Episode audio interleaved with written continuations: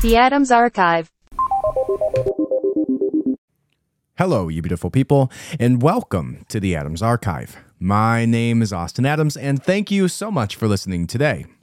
On today's agenda is a ton of different topics that are out there from the last week. The first one being Donald Trump was at the UFC event over the weekend, which was probably one of the biggest cards of the year.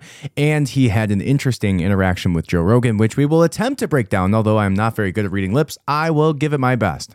After that, we are going to take a look at an article that's coming from Fox News, which is that the Marine Corps is going without a confirmed leader for the first time in over 164 years. And we'll talk about what that means. Then we're going to look at the disgraced Dr. Larry Nassar, who, if you recall, was the disgusting gymnastics coach of the US Olympic team and sexually assaulted, like, I'm pretty sure it was like hundreds of girls. So he got stabbed, and we will celebrate that. And then moving on, we will talk about the movie The Sound of Freedom. So we discussed that I think two two or so episodes ago. We we went into the trailer of that. Now that it has been released, there's been all this hype around it, and some news companies throwing a bunch of shade, which is a, a kind of a weird thing to do to something raising such positive awareness to such a horrific thing. But we'll talk about who those news stations were and maybe why they were doing that because it might start to make a little bit more sense. Other things in the news is that Miss Netherlands was now Mr. Netherlands because it was crowning a trans woman, Rikkie Valerie Kollé. So we'll look at that potentially if we get to it. And then one of the breaking events that has been going on here is that the Biden Department of Justin Department of Justin. I wonder if there's a guy named Justin in the Department of Justice. Biden's Department of Justice indicts a whistleblower who alleged alleged that the Biden family was involved in bribery schemes. Could you imagine that? And then we will go into the video that surfaced about that individual. And last but not least, the longer you're here, the deeper we get. Joe Rogan posted a Reddit thread from the Reddit eh, aliens subreddit, which has the title of From the late 2000s to the mid 2010s, I worked as a molecular biologist for a national security contractor in a program to study exobiospheric organisms, or EBOs. I will share with you a lot of information on the subject. Feel free to ask questions or ask for clarification. We're talking about aliens, folks. So, this is a very long thread I don't know if we'll read all of it, but I will get it summarized for you. And maybe, just maybe, depending on how interesting it is, we will. But pretty wild. So, all of that and more. So, stick around. Again, the longer you stick around, the deeper we go. All right, so let's go ahead. And the first thing I need you to do is go ahead and hit that subscribe button, leave a five star review, head over to the Substack. We did send out this week's podcast companion from last episode. So head over there, austinadams.substack.com. You get all the links, all the videos, all the articles that we're discussing here.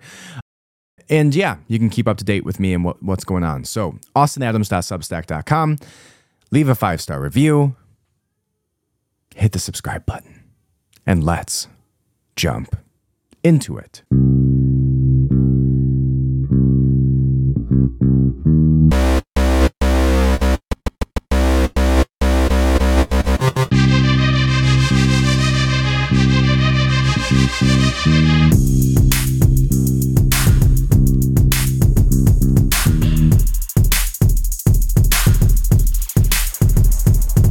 The Adams Archive. All right. The very first article on today's episode is going to be that Donald Trump made an appearance at UFC 290 in Las Vegas, and the arena went absolutely wild. And we'll see if we can uh, get some audio on this clip here for you guys because as soon as he walks out, now, something that I've discussed on this, right? I'm threaded through Instagram's threads instead of tweeted. Doesn't sound as good as tweeted, to be honest. But something I threaded was that it's pretty wild that meanwhile, while Joe Biden is fumbling around a beach, not knowing which way is to the water, we have Donald Trump at a UFC event, cage side, getting, you know, high fives from almost every single fighter that won their fights, getting praises from the entire audience, going wild when he's out there. It's pretty crazy to see. But what if not the single best PR for any president ever is being ringside at every UFC event? Like, could you imagine people would people would say, Ooh, there we go. What people would say if Vladimir Putin was at all the MMA fights. Like, that is a power move, son. Um, so here it is. Let's go ahead and listen to this clip of him walking up. We'll see if it's if it's too loud. We'll we'll cut it, but here we go. This is Donald Trump walking out to the UFC event. To Kid Rock. That's amazing. American Badass. Oh my gosh. That's incredible. High fiving everybody in the audience. Blue suit, red tie, yellow hair. Coming in, and just everybody goes wild. C and ZZ Top. Get right. All right, there you go. There's his walk up song, if probably one of the most fitting walk up songs in the UFC. and he walks out with Dana White here, as we'll see. Oh, we got the man. As, as you might expect for International Fight Week, a lot of people are in the building, but no one needs more security than the former president of the United States, obviously a really good friend of Dana White. Oh my word! I mean, listen, he's a massive, massive fight fan, and that just shows how big this event is. Donald Trump has loved the fights for a long time. He's often at Madison Square Garden, but the International Fight Week, he has to show up, show his support. He has done from since day one. It's good to see him here, Dom. Oh, it's no surprise that this man is here because this is the only thing that stayed open in all of sports Yeah. during Yeah, some of the yeah. darkest times. Glad he's here. All right, let's go. Listen to how excited they all are. And imagine if that was Joe Biden just, you know, randomly walking through the crowd, not knowing which seat was his. Meanwhile, he's getting a shout out from literally everybody. And then he had a peculiar interaction with Joe Rogan. So, Donald Trump at the UFC event over the weekend.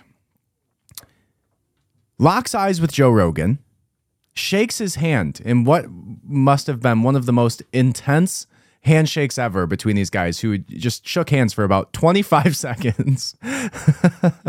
And exchanged some words. So I'm going to give you my best idea of what's being said here. Now, we don't know exactly what was said. Now, uh, hopefully, there's somebody who can read some lips that can actually figure it out.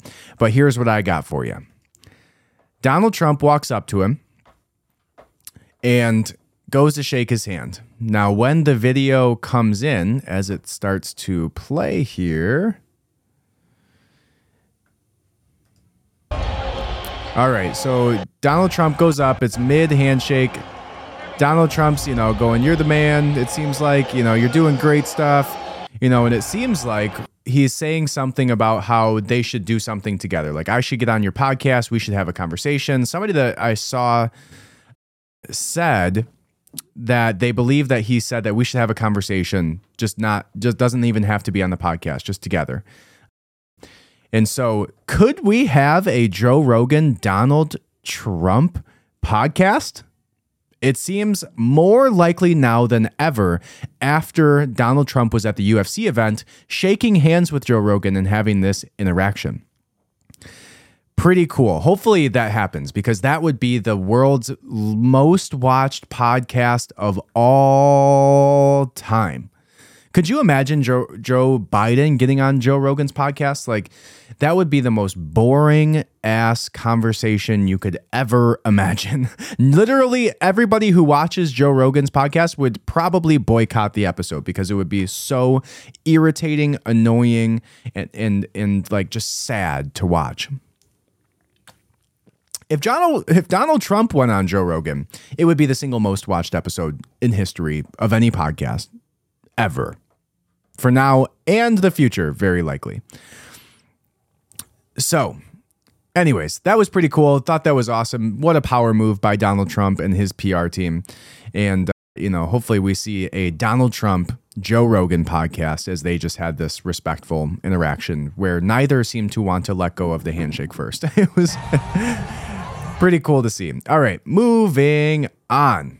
Now, the next article that we're going to talk about here, and we'll touch on this briefly, it says the Marine Corps is without confirmed leadership for the first time in 164 years. And this comes from Fox News, where it says that the U.S. Marine Corps does not have a confirmed leader for the first time in 164 years, following Marine Corps Commandant General David Berger's relinquish of command ceremony held Monday and Berger's or Berger's private retirement ceremony. At the relinquish of command ceremony at the Marine Corps barracks in Washington, D.C., General Eric Smith, the assistant commandant of the Marine Corps, took over as acting commandant. President Biden had nominated Smith to lead the service in May, and Smith is expected to serve as the acting commandant, but also stay in his role as assistant commandant. How does that work? Without a second com- in command due to the hold? The last time the Marines were without a confirmed leader was 1859, following the death of Commandant Archibald Henderson. Senator Tuberville, a Republican from Alabama, is blocking more than a 250 fast tracked military promotions in the Senate over the Pentagon's post Dobbs abortion policy. Established early the, earlier this year, the Pentagon's new policy pays for the travel and time off of service members that they must take to receive abortions. If the state where they are stationed does not allow the procedure, what? How about no? How about take one of your 30 days of freaking paid time off, buddy? Or don't. And don't kill your baby. Defense Secretary Lloyd Austin and Joint Chiefs of Staff Chairman General Mark Milley have both called Tuberville's hold a national security concern. Without calling Tuberville, oh, you mean it'll kill Americans? Just like all the babies? Without calling Tuberville out directly, Austin said his hold is becoming a readiness issue and called on the Senate to confirm these military leaders. Smooth and timely, tra- timely transitions of confirmed leadership are central to the defense of the United States and the full strength of the powerful f- fighting force and hi- the most powerful fighting force in history. Berger agreed, saying in his remarks, "We need the Senate to do their job so we can have a sitting commandant that's appointed and confirmed." Now, I'm not for abortion in any way, shape, or form. I absolutely do not think that there's any reason at all the military should pay for you to go on leave to go get an abortion, or for your wife to go get an abortion, or for the stripper that you met, you know, right outside of base to go get an abortion. I don't think that we should pay for that. I think that you should pay for that. And you definitely shouldn't get extra leave for it. But I also don't think that that should hold up somebody getting put into the highest position of command in the Marine Corps. That seems a little bit crazy that those two things are intertwined. Uh, interesting. But definitely don't agree with that. And definitely don't agree with them paying for that. But it, it seems like there should be some sort of, you know, other way of making that statement.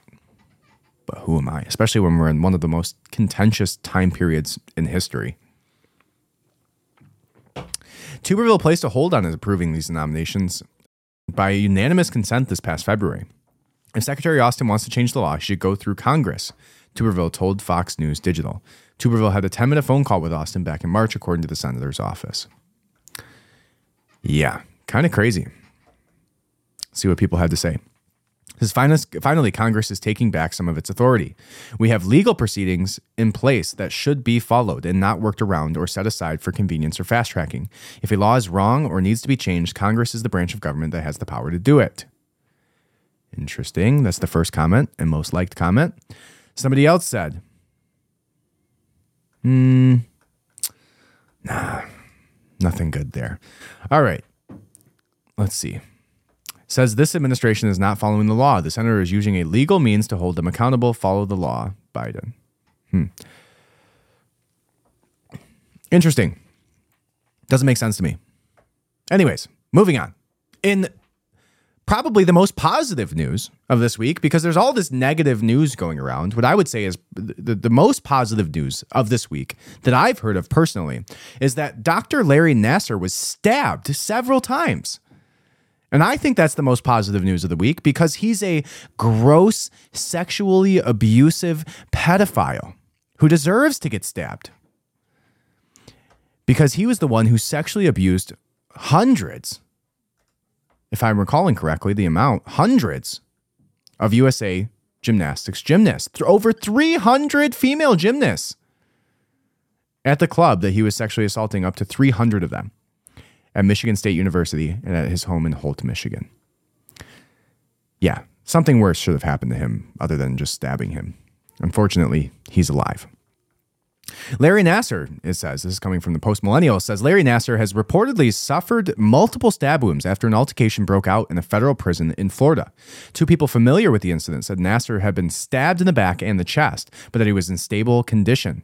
Unfortunately, According to the Associated Press, in 2018, Nassar was sentenced up to 175 years in federal prison after being found guilty of sexually abusing up to 300 female gymnasts at John Geddert's Twistars USA Gymnastics Club, Michigan State University, and at his home in Holt, Michigan.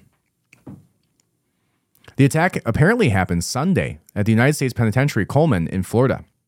Nassar had relocated to Florida after being assaulted in Tucson, Arizona, where he had previously been being held.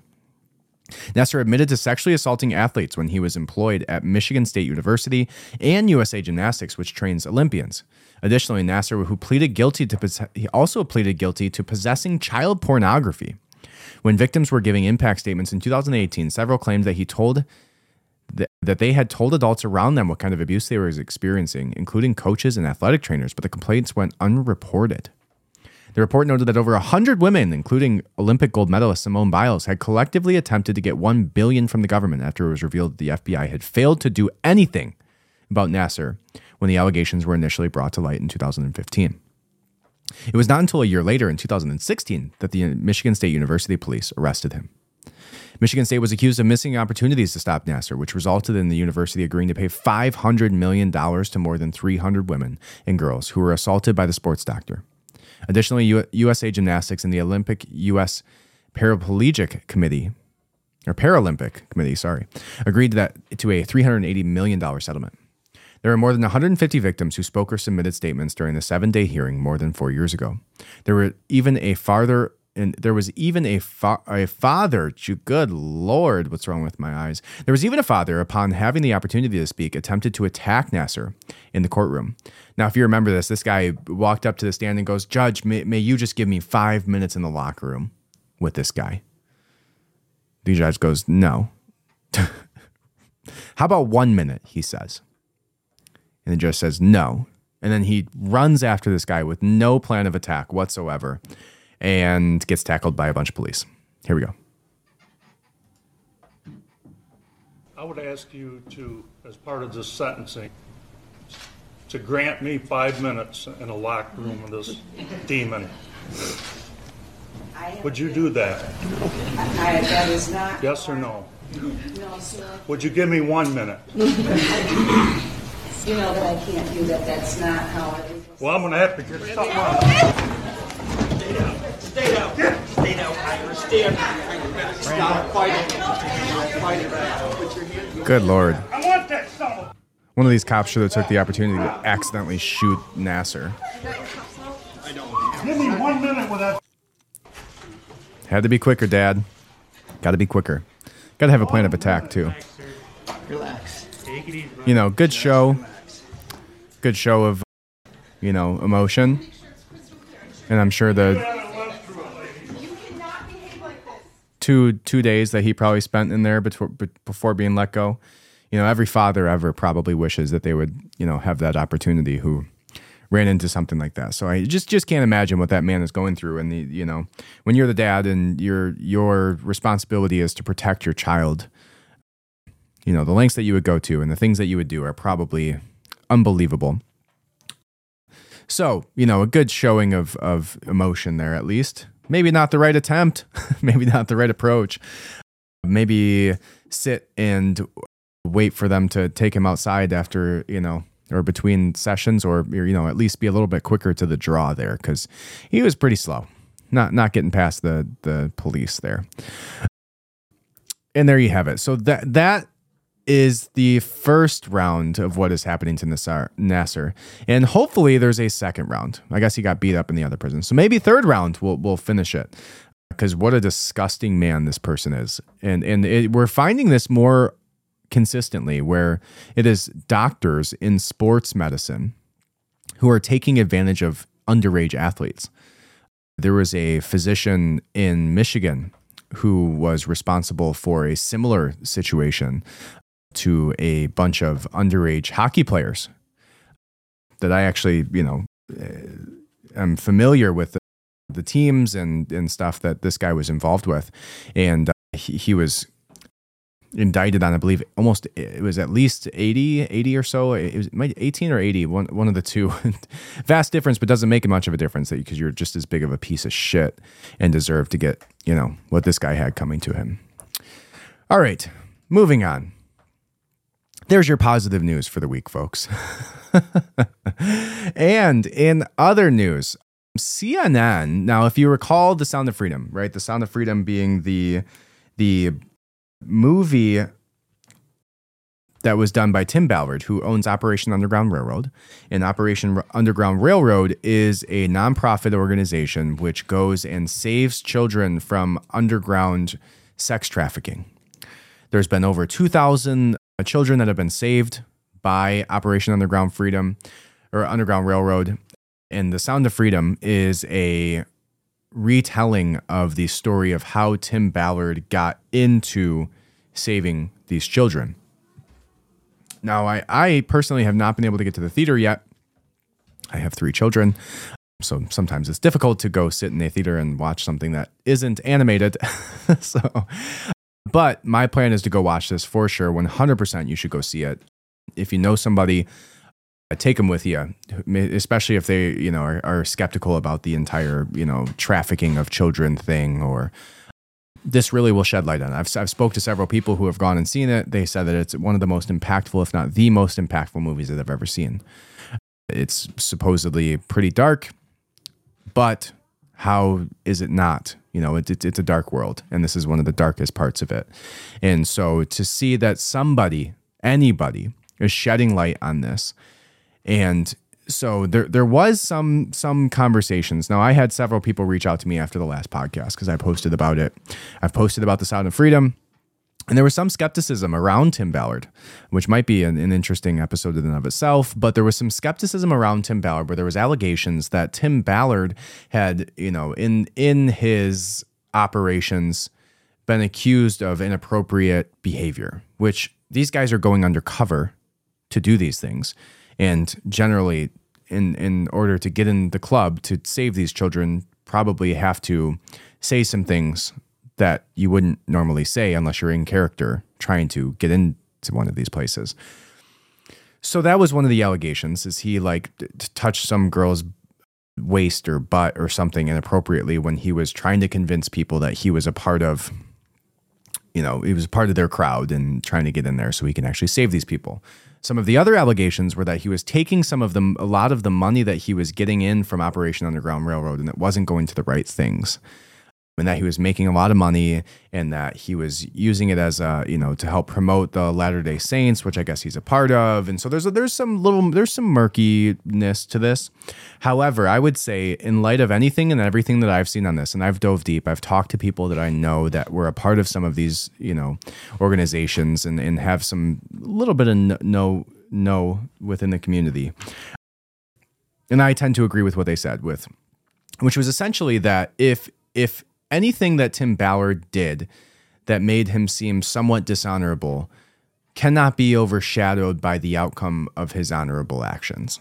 Right? So even if let's say he's making a lot of money off of this, even if he's had to put himself in precarious situations and act out of character to get into these places to save these children, I would take that all day in order for these children to be saved right? And 2000 is nothing, but it's something, right? Compared to the 2 million that he claims are, are out there right now that need to be saved. It's a drop in the bucket, but it's a drop in that bucket. So that's my thoughts on that. So do your own digging, do your own research. There was a lot of people that came out against Tim Ballard, and I just didn't see anything credible enough to overshadow the credibility of the positive things that he was doing. So there's my thoughts on that.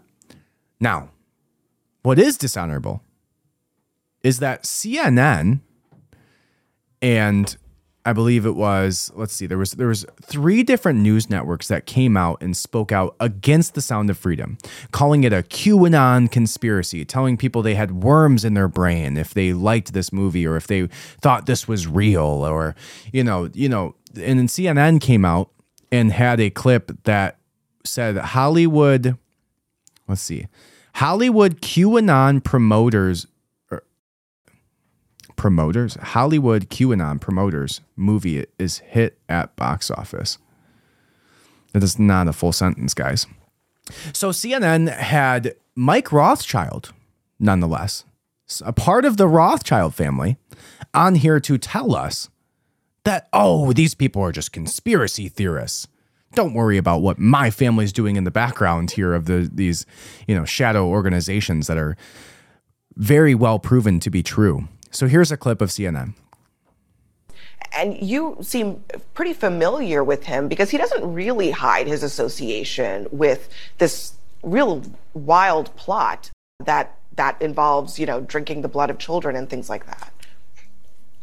No, he doesn't hide it at all. And you have a lot of people who are in this world of QAnon who say, oh, they don't know what that is. They've never heard of it. They're just asking questions. With somebody like Jim Caviezel, he is openly embracing it. He's openly using its catchphrases and its concepts. He's speaking at QAnon conventions. And this film is being marketed to either specific QAnon believers or to people who believe all of the same tenets as QAnon, but claim they don't know what it is. And The Sound of Freedom does focus on a real issue of sex trafficking. But that theme, it's sort of like that kernel of truth that feeds the QAnon conspiracy theory. Tell us how those two things work together. Sure. And the most durable and the most believable conspiracy theories are not entirely false. There's something in them that is true and the rest of it is false. But the believers point to the one true thing and they say, oh, you don't believe that this particular thing is true. In terms of child trafficking, we know trafficking is real. We know it has real victims. No one is denying that. But these films are created out of moral panics. They're created out of bogus statistics. They're created out of fear. And with something like Sound of Freedom, it specifically is looking at QAnon concepts of these child trafficking rings that are run by the high level elites and only people like Tim Ballard and only people like Jim Caviezel and by extension only people like the ticket buyer can help bring these trafficking rings down. So there's a very participatory element. You're not just going to see a movie, you're just killing 2 hours on a hot day. You are helping bring down these these pedophile rings and save children. Now it's not true, but it's a very comforting and it's a very warm feeling to have. So I want you to listen to how they are programming this because if you want an example of textbook abusive gaslighting, here it is. CNN coming out and saying that anybody who believes that high level people are, are sex trafficking children or involved in uh, adrenochrome processing or anything to do with adrenochrome. But really, let's just focus on the trafficking portion. To believe that anybody is involved in, at a high level, these billionaires who who have an appetite for sex trafficking in children, to believe that you must be a QAnon conspiracy theorist. How stupid are they? Well, isn't this the same CNN who was reporting on Jeffrey Epstein less than three years ago? You know, the billionaire involved in high level trafficking that visited the White House 17 times, along with plenty of people, including Bill Gates, including almost a, an entire roster of celebrities from Hollywood that flew to his island that he had children trafficked to. The same CNN who reported on that. Oh, you want to know what else? The same CNN who had not one, but two CNN producers who were involved in and brought to justice over pedophilia. Jeff Zucker being one of them, who convinced a mother to fly her child out and abuse her with him. Fly her child to him. And just reading the text messages that that man sent to this mother makes your skin crawl. Meanwhile, CNN wants to gaslight you and tell you that you're stupid, tell you you're a conspiracy theorist, and, and muddy the waters with this QAnon term that they haven't brought up now in a year or two until it's convenient. Right? Just like he said here. Oh, that there's oh what a oh, what a silly idea that there's celebrities out there and billionaires who would sex traffic children. How stupid are these people? Bogus statistics. They're created out of fear. And with something like Sound of Freedom, it specifically is looking at QAnon concepts of these child trafficking rings that are run by the high level elites and only people like Tim Ballard and only people like. That are by these high level elites and only people like the ticket buyer can save them. Buddy, this is real. We all agree that this is real. Now, the last person that you could have come on to CNN to convince me that child human trafficking isn't real is a Rothschild. But that's what CNN brought on air to try to convince you that anybody who liked this movie or that liked the idea that was shedding light on one of the grossest, the most disgusting, most egregious things in human history that's being done today, right now, is fake isn't real. Oh, it's a conspiracy. Oh, maybe has a kernel of truth in there, but there's not high level elites who are trafficking children.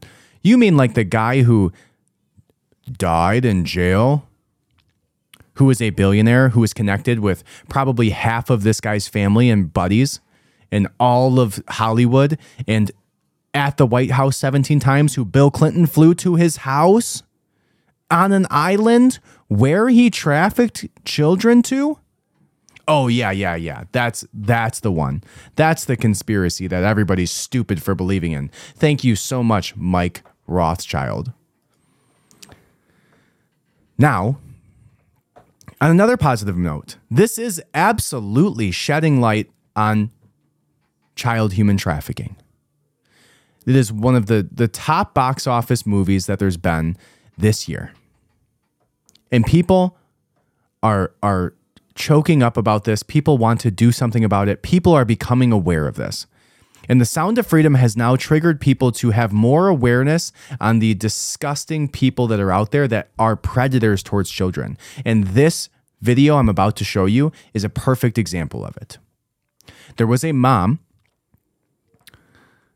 who was at the mall and it says, Stop what you're doing and make this pedo famous. This brave girl just done just got done watching The Sound of Freedom, and the next day, while at the mall, noticed a predator taking pictures of two young girls bent over at the mall.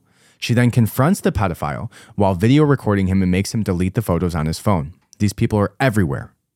He could have just been a pedo, or he could have just been scoping out his next sex trafficking victim. And he's absolutely right. Here's the video. Yesterday, I posted that I went to go see the movie Sound of Freedom and it was an amazing movie. I recommend everybody go watch that. It really, really opens your eyes about what really goes on behind the scenes and something that is so prevalent here in the US. But definitely recommend you go see it. But today something happened that I really just did not expect at all and it relates to this movie. Today I went to the mall to go pick up something to eat, me and my mom. We went over there really quick to do some shopping and we went to Auntie Anne's and my mom already got out of the line. She already paid. And I stayed back to grab some napkins and some straws and things like that. And as I grabbed it and I was walking, there was a man that was behind the line and he was taking out his phone to take a picture and I noticed he had his flash on and it was pointed towards this bench where these two young girls were at and I decided to, so I noticed that his flash was on so I stood right in front of the camera and I was like you know what? I don't know if he's ignoring me or seeing me so I went I decided to go behind him and he looked towards my mom. He's like oh no it's my daughter it's my daughter so he sticks out his phone again and starts taking a picture of this young girl. The girl was with her friend. And she was laying her head down on her friend's lap, and her behind was sticking out. So her body was, her face was towards the seat or the bench. And so her whole behind was out, and she was in a short black She was in a short black dress. Let's see if we can get to the part we were just at. This bench where these two young girls were at and I just was, was on. So I stood right in front of the camera and I was like you know what? I don't know if he's ignoring me or seeing me. So I went I decided to go behind him and he looked towards my mom. He's like oh no it's my daughter it's my daughter. So he sticks out his phone again and starts taking a picture of this young girl. The girl was with her friend and she was laying her head down on her friend's lap and her behind was sticking out so her body was her face was towards the seat or the bench. And so her whole behind was out and she was in a short black skirt.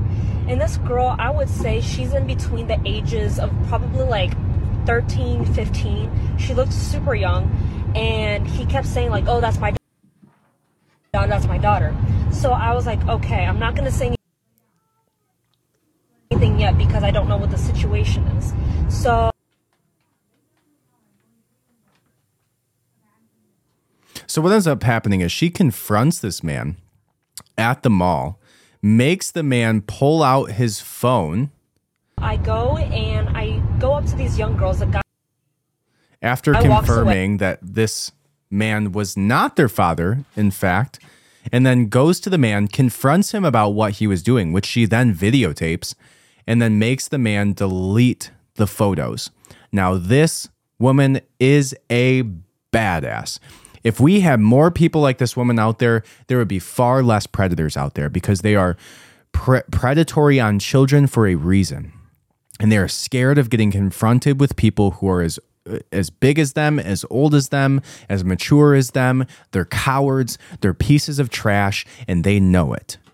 And if enough people have their eyes out, not only for their children, but for other people's children, like this woman did, then this would happen less often because people know that they would be confronted by people. Let's continue. away. I go up to the young girl and I'm like, "Hey, is that guy right there?" Really, I try to like make it not as big of a deal. Like I was saying, I didn't want to make a big deal of it because you know this girl might be scared. I don't know what it is, but I'm like, "Hey, is that guy your dad?" And she's like, "No, why?" And so she confronts this man.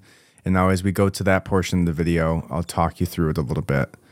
But it's taking a second to buffer here. So give it one moment. But good on this girl. She can't be over 30. She looks like she's probably like 26, 27. And for her to confront this man in the way that she did is amazing. And like I said, if we had more people doing this type of thing, less people would be predators against children because they know that the microscope is on them. And that's what this movie does. The Sound of Freedom brings awareness to this, brings awareness to the fact that there are real predators out there, brings awareness to the trafficking is real. And you should absolutely be keeping that in mind around your own children, around other people's children. I've seen videos of this woman who was like working a stand, it looked like in like Mexico or Brazil. And uh, this young child was being targeted by this guy on a scooter and she goes into this little shop and the woman is very nice and starts talking to the girl and realizes what's about to happen as she sees this guy kind of walking around and prevents the child from being trafficked. 100% this man was there to steal this child. And cannot imagine the horrific things that would have happened but if we just need more eyes on this guys the more eyes we have on it the less the less things like this will happen right? There will be immediate friction. There will be immediate repercussions to these people acting in this egregious manner. So, again, good on this lady. Good on her, this woman. Good on her for confronting this person. We need more people like her. And the video still will not buffer. So, I don't know what's going on with Twitter. But in the spirit of that, let's move on. The Netherlands crowned Miss Netherlands to someone who is not a Miss, but a Mister. Mrs. Netherlands crowns trans woman Rikkie Valerie Kollé. In other words, a man to be Miss Netherlands. In what is absolutely the most disgusting virtue signal ever. Like literally a and she is there's other people around this man who are far better looking. Far better looking. It goes on and says Kollé of Dutch and indigenous Moluccan descent is from the city of Breda between Rotterdam and Antwerp. Thank you for that very specific outline. She said she wants to be a voice and a male or a, a male a, a role model for young women and queer people. As someone who didn't feel supported after coming out as transgender at a young age, she said she wants to leave those stories of suffering in the past. Kollé won't be the first trans woman to compete for the Miss Universe crown. Angela Ponce became the pageant's first trans contestant when she represented Spain in 2018. The 71 year old competition first began allowing transgender contestants in 2012. Well, weren't you ahead of the curve? More trans women have been competing in the preliminary pageants in recent years. In 2021, Miss Nevada Kataluna Enriquez became the first trans contestant at a Miss USA pageant.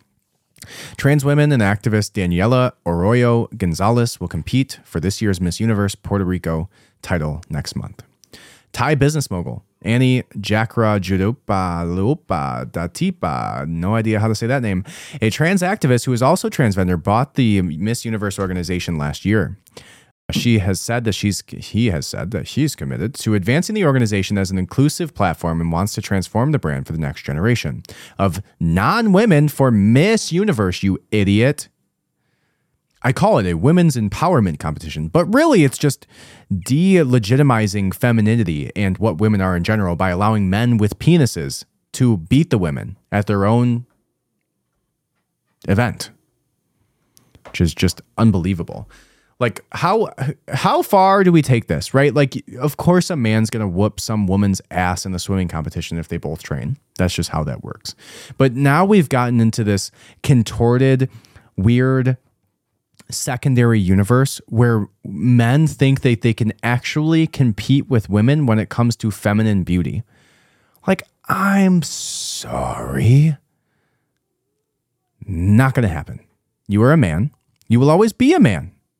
Regardless of how much makeup you put on, regardless of how much chicken cutlets you put in your bra, regardless of how much YouTube contouring classes that you watch, you will always be a man until you invert your penis and then have it shut on you. Like that's one of the most horrible things. And, and, and okay, every time we touch on the trans stuff, I feel the need to talk about this because I, I don't want to be a hateful person.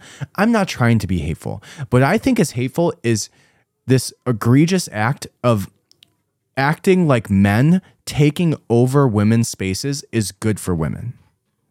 There's a reason there's the WNBA. There's a reason that there is Miss Universe, right? There is Mr. Olympia. You want to go be in a male beauty pageant? Start running a hundred fucking grams of tren and get huge.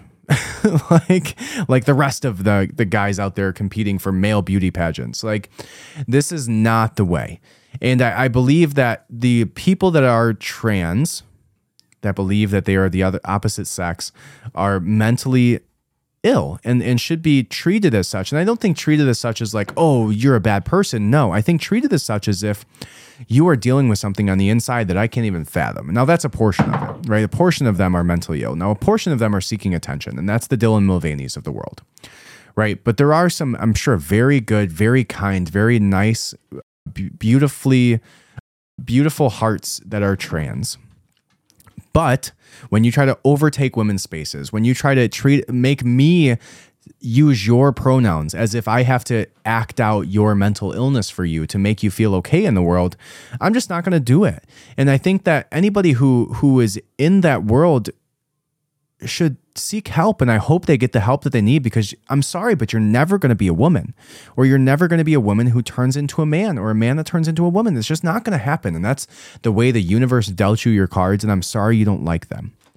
But a lot of poor people who grew up poor wish they could have grown up as the child of Donald Trump. But it's not going to happen either no matter how much you pretend it right? So it's like you should address the thing that is causing you the mental anguish. Don't mask it with fake boobs and lip injections and a dress. Like eventually that's going to lead to heartache and eventually it's going to lead to you getting all of these surgeries that we don't know the implications of that are eventually going to harm you long term physically. like getting on hormone replacement therapy. You know, getting estrogen injections when you should be getting testosterone replacement therapy.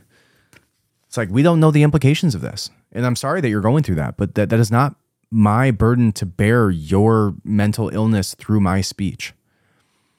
And that's that's what we saw too more recently. Michigan in in probably the craziest attempt at passing a law, which has now passed the House of Michigan. Michigan has has imp, has started to push the process along, which again has passed the House. This isn't just like one person trying to act like this is normal. This has passed the House, which is a bill in Michigan is now saying that if you misgender somebody, that you're going to get a $10,000 fine and a felony. Well, what I would have to say to that, Gretchen Whitmer, sir, is that you cannot police speech. You cannot tell me who I any sound that has to come out of my mouth. You don't get that opportunity. And if I want to call you a man, which in certain lighting you look like, or I want to call some random trans person knocking down all the shelves in the blockbuster or, or the GameStop, if you remember that video, sir, because you're a sir, then I will do so.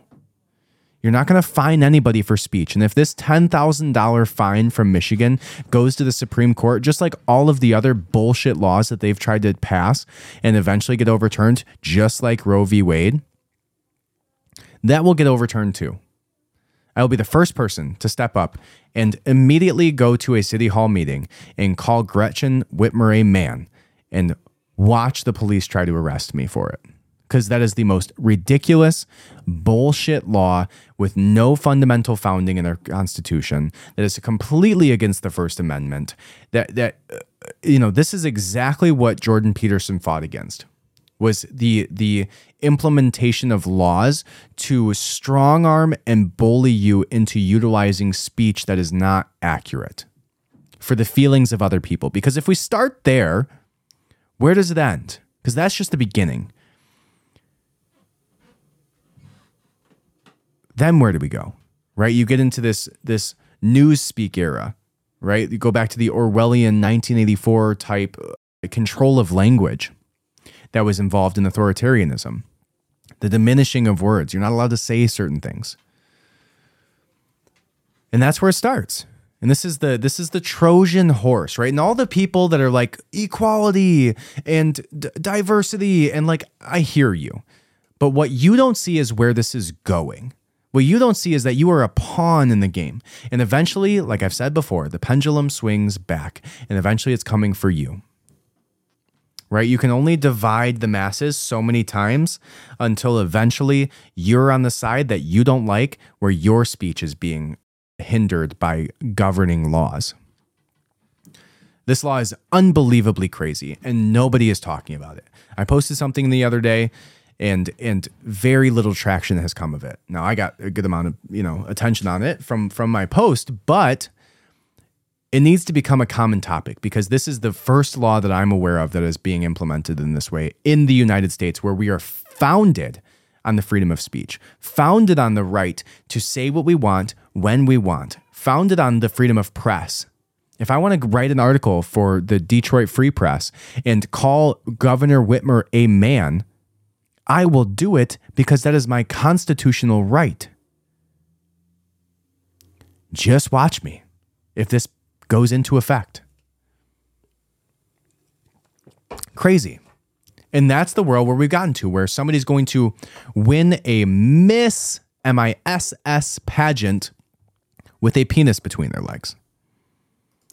This world just gets crazier and crazier and crazier. All right. So I don't even feel like reading the article. Maybe I'll have somebody else read it for you. Here you go. Netherlands crowns its first trans. Oh. A two-year-old Dutch model will be the second openly trans. Whoa, that's going fast for you guys, huh? All right. Yeah, let's move on. So the next article that we're going to talk about here is that the Biden's Department of Justice indicts a whistleblower indicts a whistleblower who alleged that the Biden family was involved in bribery schemes. Could you imagine the Department of Justice being weaponized against Biden's enemies? no way. former Israeli army officer and co director of a Maryland think tank, is under federal indictment tonight. Gal Luft is charged with acting as an unregistered foreign agent, trafficking in arms, violating U.S. sanctions against Iran. No. Man, Twitter's having a hard time today, huh? And making false statements to federal agents. So this man came out and alleged that there was a bribery scheme conducted by the Biden family. Now, this in the middle of several, several legal actions that are happening between several different entities at this point. He says he was arrested in Cyprus to stop to stop him from speaking out. him from testifying before a congressional committee. Yep. Crazy. All right, so this man is guilty. This man is guilty. He's guilty of telling the truth, which is that the Biden family is corrupt. The Biden family is in the pocket of foreign entities like China, like Burisma in Ukraine, these the Ukrainian energy companies, like uh, all of these organizations that came out from the laptop of Hunter Biden. Absolutely, this man is guilty of telling the truth. And and here's the thing. When these things happen, all it does is draw attention to regarding it. bribery allegations But against the Biden family. Most frustrating about it is that again, you see how powerful the entities that are in power are because of how quickly and easily they shove these things under the rug.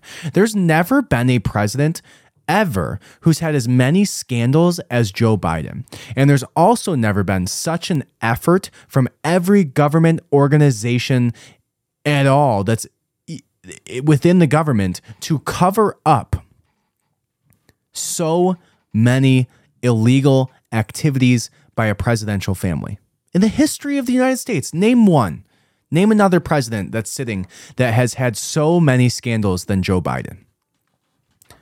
Including the video that just came out of Joe Biden, a, a wild video of Joe Biden going up to some foreign looking lady at some meeting saying, Don't, don't, what did he do? Let me, let me tell you something. Let me tell you something. And he goes, smells her, sniffs her on camera, and then goes, Don't tell your mama what I told you.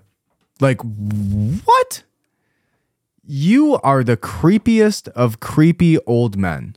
And I can't imagine just the, what type of things that he this that Joe Biden was doing, especially when his own son called him pedo Pete within his phone. See if we can get this clip to finish out. Luft makes those allegations in a video obtained exclusively by the New York Post. I, who volunteered to inform the U.S. government about potential security breach and about compromising information about a man vying to be the next president, am now being hunted by the very same people. I think in my life I've ever had such a hard time with Twitter videos. People whom I informed and may have to He says, I may have to be on the run for the rest of my life for the allegations that I've made. And we see this with what happened to what happened to the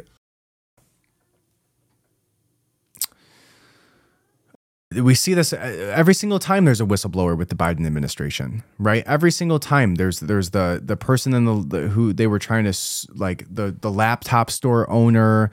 There's the you know every single time the Biden administration finds themselves in hot water, they they weaponize every single piece of the justice system that they have access to, including the very recent text message that we discussed a couple weeks ago, which was that you know Hunter Biden literally threatening the Chinese company before there was a $5 million $5 million put into their shell accounts from a Chinese corporation after he's, or from a Ukrainian organization after he strong armed the head of Burisma, who then said he had 17 recordings of them.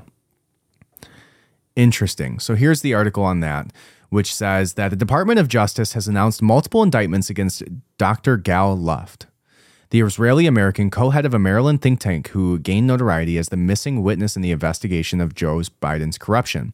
The New York Post recently shared a video of Luft wherein he broke down the allegations made against Biden and claimed that he had been arrested to prevent him from testifying to the House Oversight Committee with damning evidence against the first family.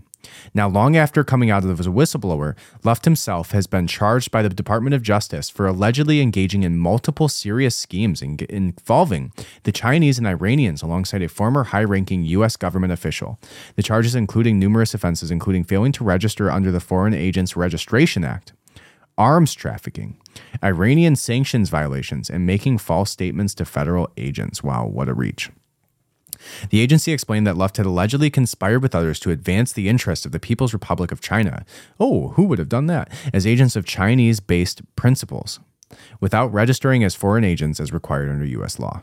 He supposedly used his position as co director of the think tank to recruit and pay the aforementioned government official at the behest of Chinese bosses to publicly support certain policies with respect to China. Hmm. Very interesting. Let's see if we can get the New York Post video if it's not going to be so shaky for the full thing there. Here's the video. Good day. My name is Dr. Gal Luft. For the past 20 years, I have been the co director of the Institute for the Analysis of Global Security, a Washington based think tank focused on energy security. For the past 15 years, I've been a resident of Israel and for four years, I was senior advisor to the China energy company CFC, at the same time of its dealings with the Biden family. Under normal circumstances, I would be testifying before Congress about my experience with CFC. Sadly, due to circumstances I shall describe here in this video, I am forced to tell you this story via video. My ordeal goes back to a fatal decision I made in March of 2019 to share with the US government my knowledge about the Biden family's relations with CFC. As I said, it was in March of 2019 in a two day session at the US Embassy in Brussels. I insisted that the meeting take place in March because at the time there were rumors that Joe Biden was planning to run for president. I saw it as my civic duty to alert the government beforehand and give it enough time to probe the issue. I want to be clear I'm not a Republican, I'm not a Democrat, I have no political motive or agenda.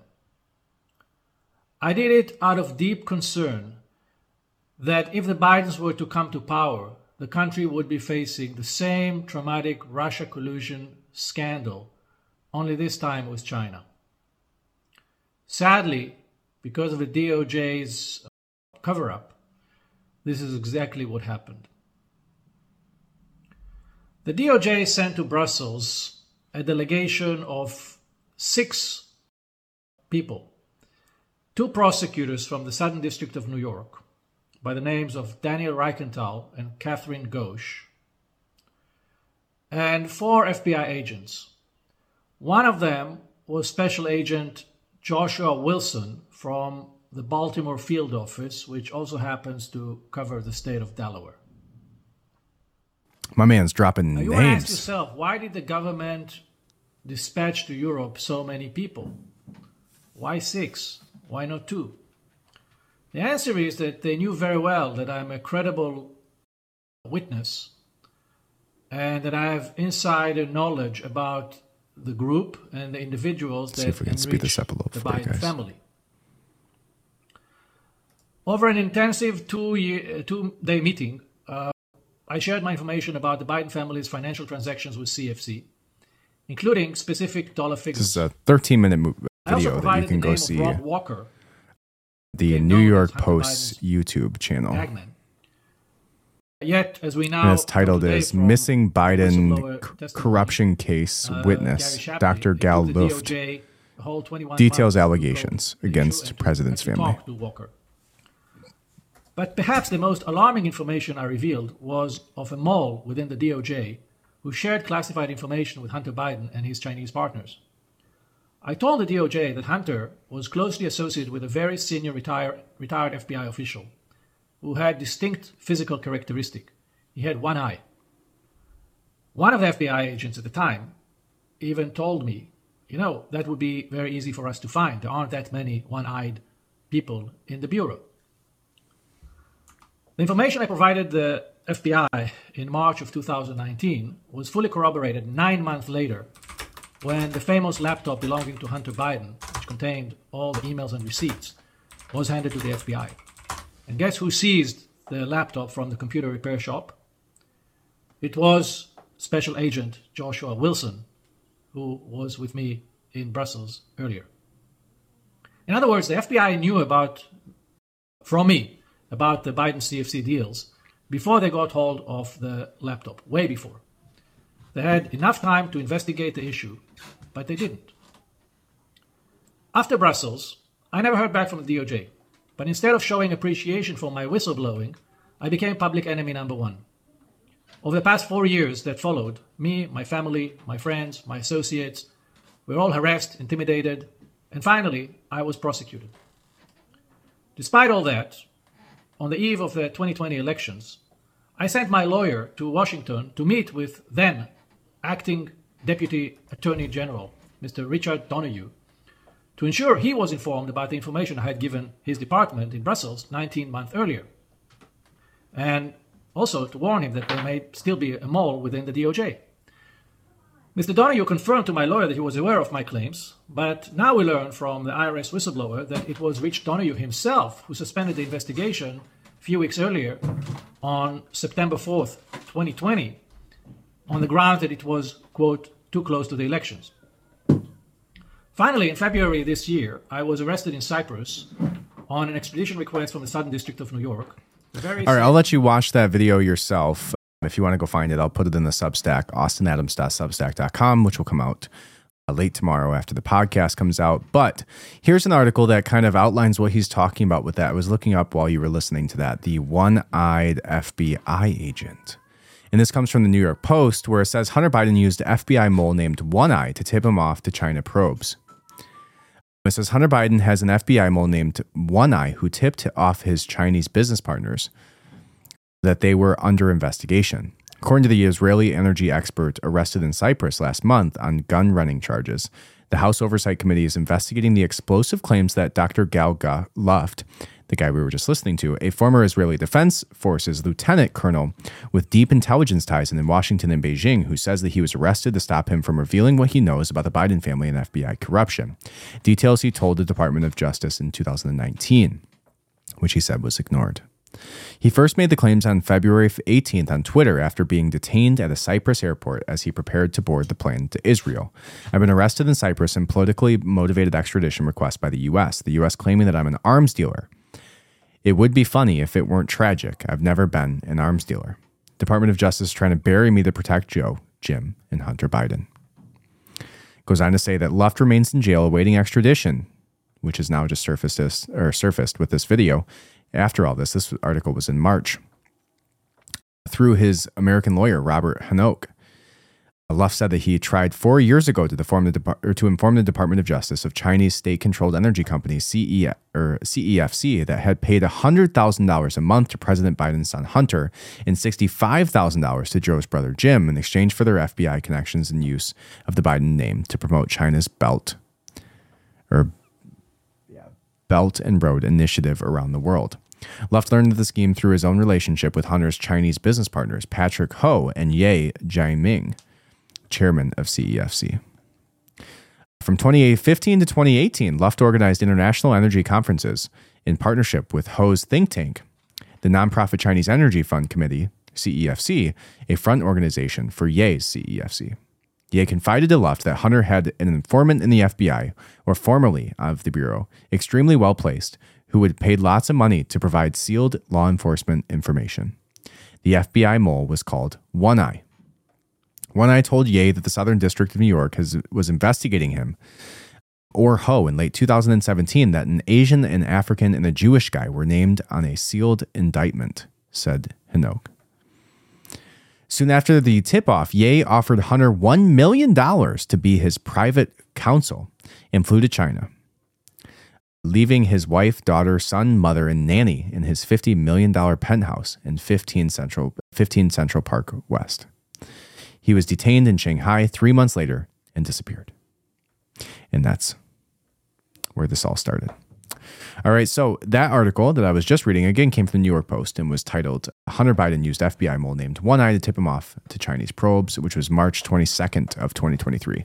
And now this guy is just resurfacing. And this just broke today. This is breaking news. There's really not a ton of information that came out from this interview. Go listen to it, go check it out and just again, like I said, Joe Biden and the the Biden family are the single largest crime organization to ever hold the White House, bar none. And we're seeing that with back to back to back to back things that are coming out from the text message of, of Hunter Biden strong arming people to the laptop with legitimate claims of him being a pedophile with his own niece all of the things that have come out with Joe Biden being called pedo Pete by his son. Could you imagine the field day that people would have had if that was Don Jr. saying that about Donald Trump? Like in in all of it's covered up by every news media corporation, every one of the the organizations within the government, including the FBI. It's disgusting. All right. Now, last but not least, last but not least, second to last but not least, let's go with last but not least. Let's get into the deep, dark side of aliens. It says from 2000 from the late 2000s to the mid 2010s I worked as a molecular biologist for a national security contractor in a program to study exobiospheric organisms.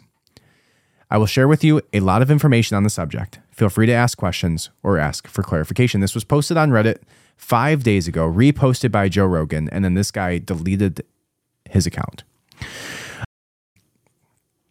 Now it says that it seems like all of my comments are being deleted. I will post answers at the end of the message. I'm going to move my computer closer to me here so I can actually read it for you guys without st- st- st- stuttering like, you know, Joe Biden or Feder- Fetterman. From the late 2000s to the mid 2010s, I worked as a molecular biologist for the National Security Council contractor in program to study exobiospheric organisms, or EBOs. The aim of the program was to el- elucidate the genome and proteome basis for these organisms. Although the study of OBCs has been going on for decades in other programs, the new high throughput DNA sequencing technologies of the late 90s unblocked stagnant research in this area. Since then, several breakthroughs have led to significant advances in our understanding of the genome and proteinome of these beings.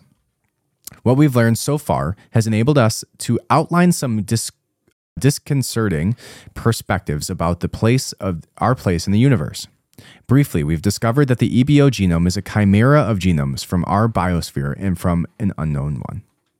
They are artificial, ephemeral, and disposable organisms created for a purpose that still particularly eludes us. I'll be substantiating my statements after a brief introduction. The reason for disclosing these secrets is quite simple. I believe that every human being has the right to know the truth, and that to progress, humanity needs to divest itself to a certain or divest itself of certain institutions and organizations that will probably not survive these revelations in the long term. I'm aware that I've had very little impact in this regard, but I still believe the small leaks are necessary to break the dam of misinformation on the subject. When the governments will eventually reveal these secrets, there will be undoubtedly be a societal upheaval, but in my opinion, the longer we wait, the worse it will be. I choose to divulge what I know anonymously out of selfishness for the well being of myself and my family. I'm aware that this diminishes the reach and credibility of my message, but it's the furthest I am willing to go. I chose this forum because it offers a good compromise between anonymity, anonymity, like uh, what is it? Defining Nemo, anemone, anonymity, and popularity. In order to protect my anonymity, I will be purposefully vague or even contradictory about the information that could identify me. Date, education, role, etc. I'll even introduce red herrings in this respect. I want to make it clear that any information related to the subject of the research will not be treated in this way. Before going any further, please excuse me if you find it difficult to understand what I am explaining. Some parts of my text are very technical. It's difficult to understand the right balance between vulgarization and scientific explanation. I continue by talking about myself. What's the point of talking about me knowing that the information will necessarily be misleading? I simply want to introduce a perspective of the type of people who work there normal scientists. I have a PhD in molecular biology. I didn't actively seek to become a part of the program, rather, there was a stroke of luck that introduced me to one of the senior scientists. I met this person at a conference where I was presenting a poster on my PhD research. When I think back, I don't believe he was impressed by what I was presenting because it was quite frankly a project that wasn't going anywhere. I think it was rather the most important aspect of a professional life the attitude and the ease in which you make connections. Shortly afterwards, I graduated and received a call from the person offering me a position. At the time, everything pointed to me working in a regular laboratory. I did a series of three increasingly suspicious interviews and in a different location where my scientific background and knowledge became less and less relevant. The first was, was with two of the senior scientists, the second and third with people who I've never seen again and who obviously not interested in science. Sometime after the interview, I was asked to go to a fourth location where that where what seemed like a corporate lawyer presented me with an NDA. He made sure not only to explain every detail, but also that I understood the consequences of not respecting it. The first employment weeks were far, by far the most memorable, although I spent most of the time in the depressing archive room. It consists almost exclusively of reading about the subject of study and to get us up to speed. There's no secret Wikipedia or even a reference guide. There are only dry reports, memos, presentations, procedures, and standard operating procedures, SOPs. These documents are almost exclusively about the biology of EBOs, and there are also a few that deal with other subjects, such as their food, religion, or culture. There were no documents on their technology. As mentioned above, the aim of the project is to gain a better understanding of the EBO genome and proteome. To achieve this, a team of around 20 scientists, four senior scientists, and a director was involved. The scientists, like myself, had their main responsibility to carry out the technical work as each scientist had their knowledge and had, to my knowledge, a PhD, were all somewhat overqualified for what they ultimately were the technicians' jobs. The senior scientist who made full use of their diplomas had the task of des- designing the essays, designing the A- ASSAYS assays and had a supervisory responsibility.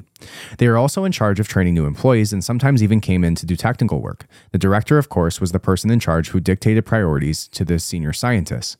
He was rarely on site, and the few times he was, I was already to, or the few times he was, he was to attend meetings. Other than the scientific stuff, there were security guards working on one subcontractor or another. There were no support staff, such as janitors or maintenance workers. Scientists were responsible for the kind of work. In addition, logistical constraints ensure that every scientist is capable of carrying out any technical activity. We're getting right close to the genetics part. All right, but I do want to just read this for you guys because it's pretty wild. The laboratory itself is located in Fort Detrick, Maryland, in the building used for legitimate biometric and biomedical research. The clandestine operations are carried out in a restricted part of the basement, out of sight from regular workers. Contrary to what one might imagine, the biosafety level is not maximal for this type of research. Indeed, the lab containing EBO samples or derived cell structures from BSL 3, while the lab where assays are conducted are only BSL 2. The BSL 3 area of the facility includes a freezer room and a cell culture lab and is only accessible through the ARCA chamber for the BSL 2 section. EBO carcasses are preserved in horizontal freezers at a temperature of negative 80 Celsius the maximum the preservation of these carcasses, or to maximize the preservation of these carcasses, they are preserved in vacuum bags. And the area in the air in the room is controlled to minimize humidity. There are only four bodies, and none of them are complete. It's obvious that these creatures have died as a result of major trauma. I've never witnessed a motorcycle accident fatality, but it probably looks similar to this. It's acknowledged that there are more EBOs carcasses at other locations. The cell culture laboratory, as its name suggests, is where the cell line derives from EBOs are grown and related activities are performed. I'll talk in more detail about the specific cell structures later. The BSL2 part is mainly used for assays, immunophenology, histochemistry, genetic engineering, immunocytochemistry, storage, etc. There's a lot of cell culture labs, but it is used more for traditional cell lines. Other than the labs, there are all the amenities you could find in an office. Note that the internet access is limited to senior staff and up. There is, however, an intranet for bioinformatics and needs. On the subject of biology on these beings, I'll start to discuss their genetics, then their gross anatomy, and finally their biological systems. For the sake of clarity, the information that I provide is an aggregation of what I have observed and what I have read. I will make many comparisons to human anatomy because of the most logical reference. Whew. All right, there's your intro. So this guy claims he went to Maryland. He's a, you know, he's a, a PhD in what did he say? Bioengineering. And so they brought him in there. No specific reason that they hired him other than being at a conference. And now all of a sudden he finds himself with a bunch of aliens in the room, vacuum sealed in bags at negative 80 degrees Celsius. There's, if you tried to follow that, that's what happened. All right, now it says genetics.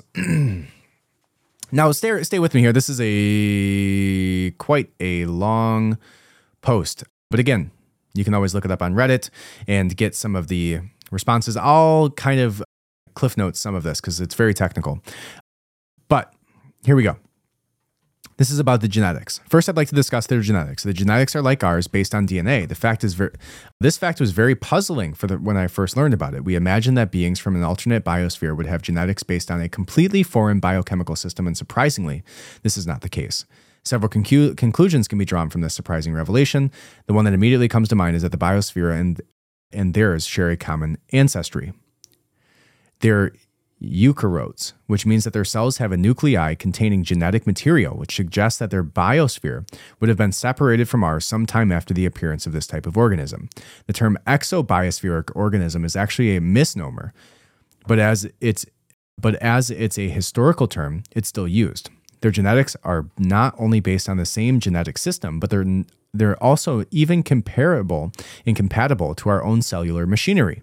This means that you can take a human gene and insert it into an EBO cell, and that the gene will be translated into protein. And this is, of course, works in reverse with a human genome inserted into an EBO cell. There are important differences in post transitional modifications that will be made to the final protein, non functional, but I'll discuss that later. The genome consists of 16 circular chromosomes. Let's look at some of the comments and then we'll go back up. I remember there was one comment here that was like pretty much legitimizing this but it says um, some technical questions that they ask, genetic scarring. What about, yeah. Another person says, so there are worker bees. No sex organs means you have, you can have babies. You can't have babies that revolt. They must be created in a secure, sterile environment like a space station or maybe a deep ocean lab. Hmm, deep ocean lab, you say? All right, so here's what I was looking for. It says, I'm an entomologist.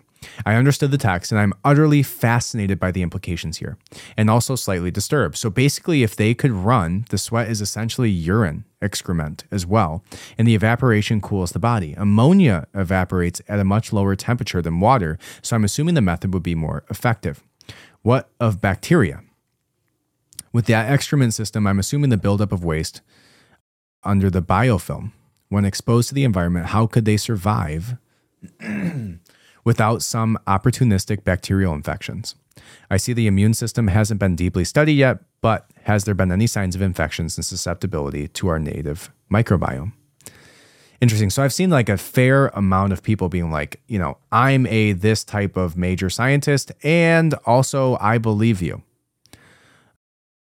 Which is pretty crazy, right? And then again, it's Reddit. Go find out who those people are and why they're asking these questions and what they're legitimizing. But somebody else says, Awesome read. I've worked in a B- BSL 3 lab. I can attest that this person, at the very least, is, has actual hardcore lab experience.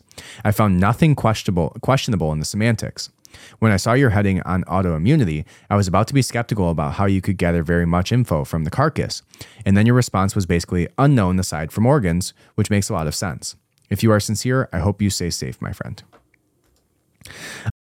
Pretty wild. And then another person said, so it's like just all people legitimizing this guy's science. But you know, you see, you hear him speaking; it's pretty technical. It says, for those who are not aware, this guy is definitely trained in biology. If this is a LARP, He definitely has a biochemical background and is very creative. This is leagues above any other LARP that I've seen. The part that really sticks out is to me is the TRP with the 4BP segment to identify the chromosome as well as the 64BP segment that is unique to each gene. This is very creative if he made it up. Has anyone with a bio or sci fi background seen that idea expressed before? I could see anatomy stuff just being made up, but his reasoning for why the genome of the EBO is artificial is so creative that it rings true. The post is wild. If you're LARPing OP, hats off to you. I would read your book. Somebody else underneath that said that 100% I'm a healthy skeptic, but I'm inclined to believe this, like a lot. If it's a LARP, he's the goat of LARPers. Somebody else said archive this before the government deletes it. Yes. Interesting. Somebody else said, I have a biology background and work in the lab. Not going to say more. I also have an avid interest in genetics and have read countless works on evolutionary biology from Dawkins, Darwin to Gould. I've also worked on expression and extraction of proteins of interest from microorganisms like E. coli, the whole upstream downstream process. Microbiologists would understand. Anyways, the terminology and precision of the post not only indicate the expertise of the author, but also lend authenticity. Copy and save the text of this post. I bet this will be taken down. Wow. So, so many people lending to the credibility of this person. So, on that note, let's go on just a little bit further. All right.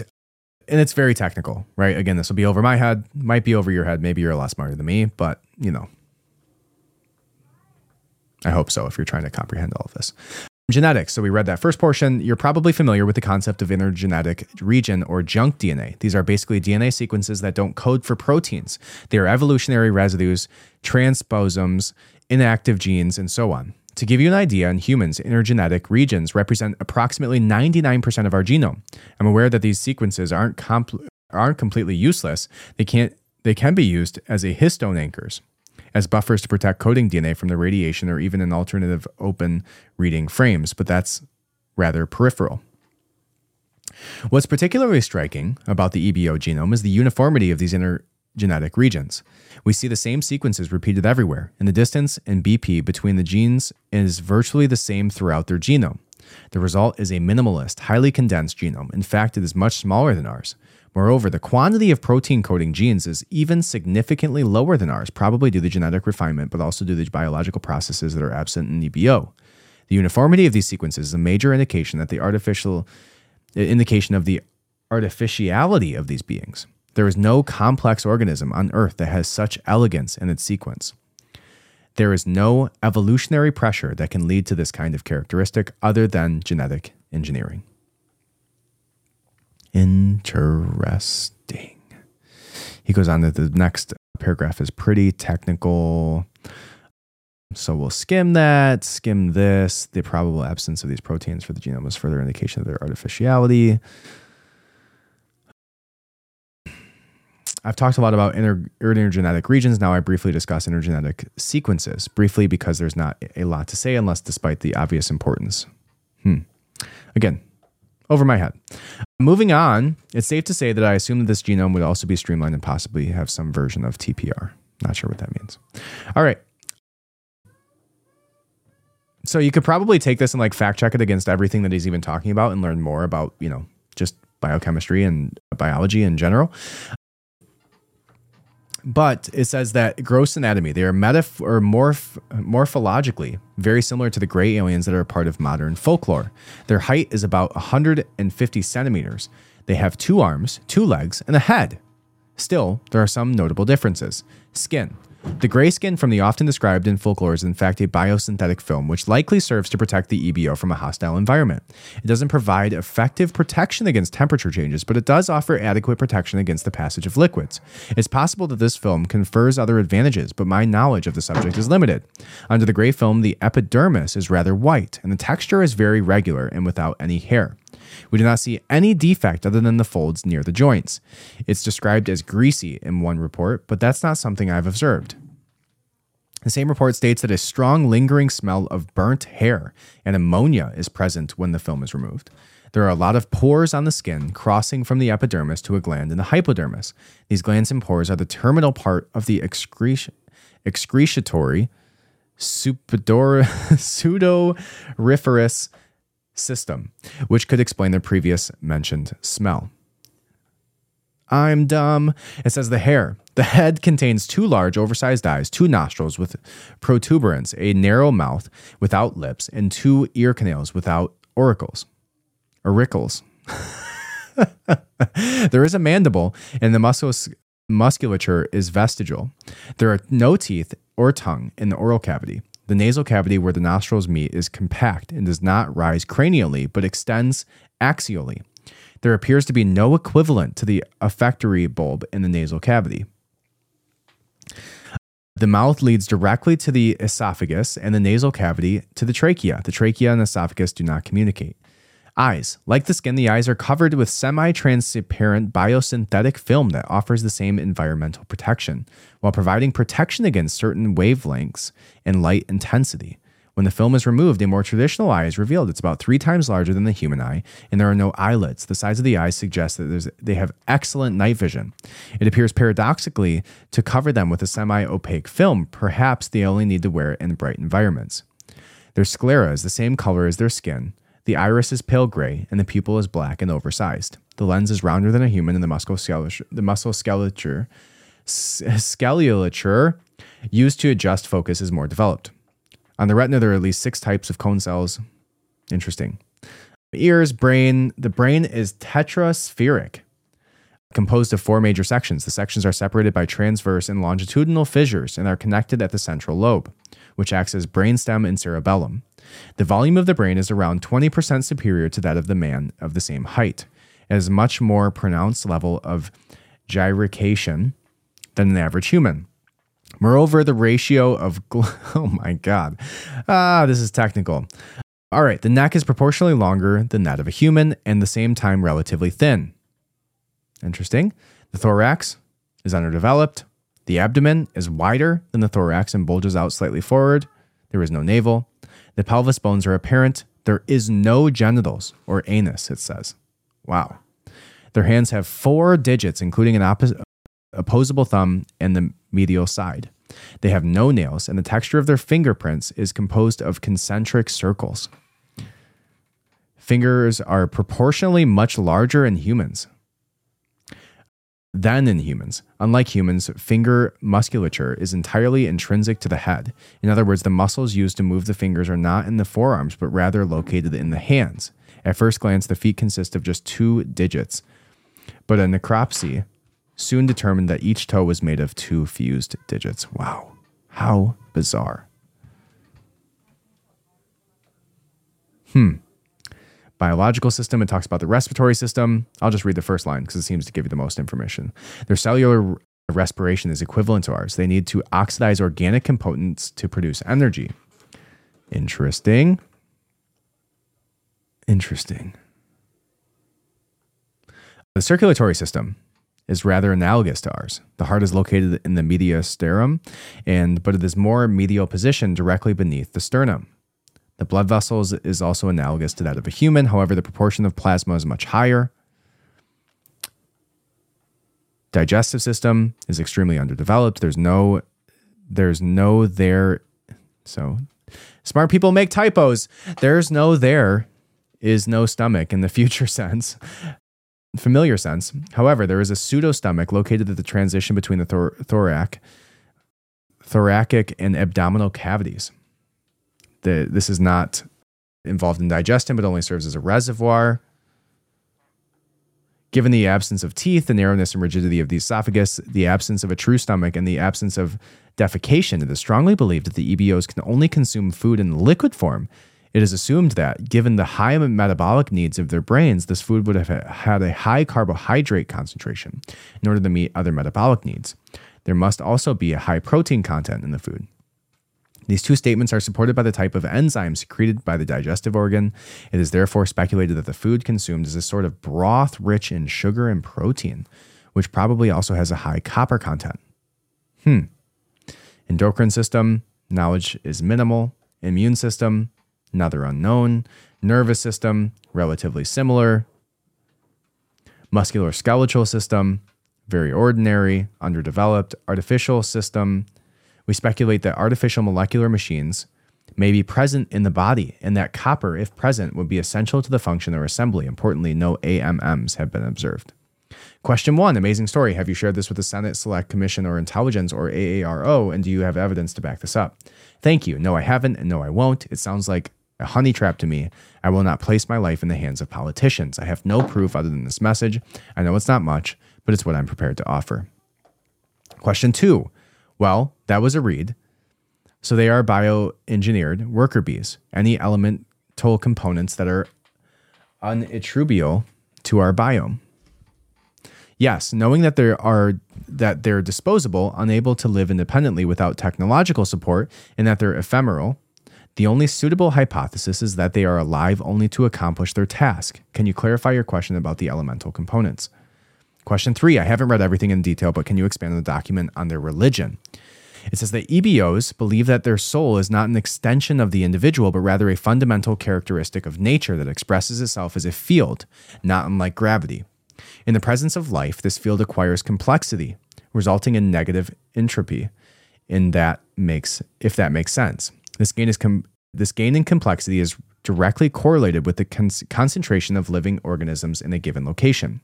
With time and the right conditions, life is in turn becomes more complex until the appearance of sentient life. After reaching this threshold, the field begins to express itself through those sentient beings, forming what we call the soul. Through their life experience, sentient beings will turn will in turn influence the field in a sort of positive feedback loop. This in turn further accelerates the complexity of the field. Eventually, when the field reaches a critical mass, there will be a sort of apotheosis. It's not clear what this means in practical terms, but the quest for apotheosis seems to be the EBO's main motivation. The author of the document added his reflections and interpretations as an appendix. He specified that for them, the soul field is not a belief, but an obvious truth. He also argues that the soul loses its individuality after death, but that memory and experience persist as a part of the field.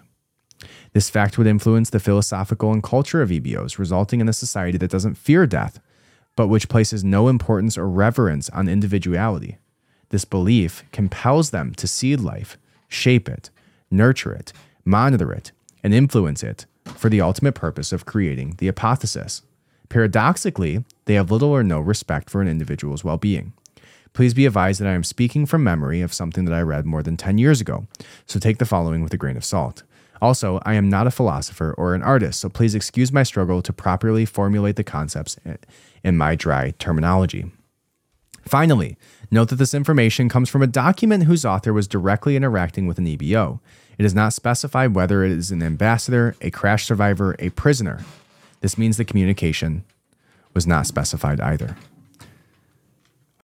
The question four was, What the fuck? He dropped the location of the lab. the response was Battelle National Biodefense Institute. It's on Google Maps. so, as of our last few episodes, we now know that there are deep underground cities that are formulated by the government, which house aliens, which are also housed underneath the water, deep, deep in the ocean, in the Bermuda Triangle, which send out these sentries that protect us from the outer world, while also at the same time we're studying real aliens, which look a lot like ET. And there you have it, folks. I hope you stayed with me through that whole alien thing. That was pretty wild and very technical, but there was some really interesting nuggets of information there. So um, go check it out. Go read the whole thing. I skipped some of it, not all of it, but definitely some of it to try to make it listenable. But pretty, pretty damn wild stuff. All right. On that note, thank you guys so much for listening. I appreciate it from the bottom of my heart. See you next time.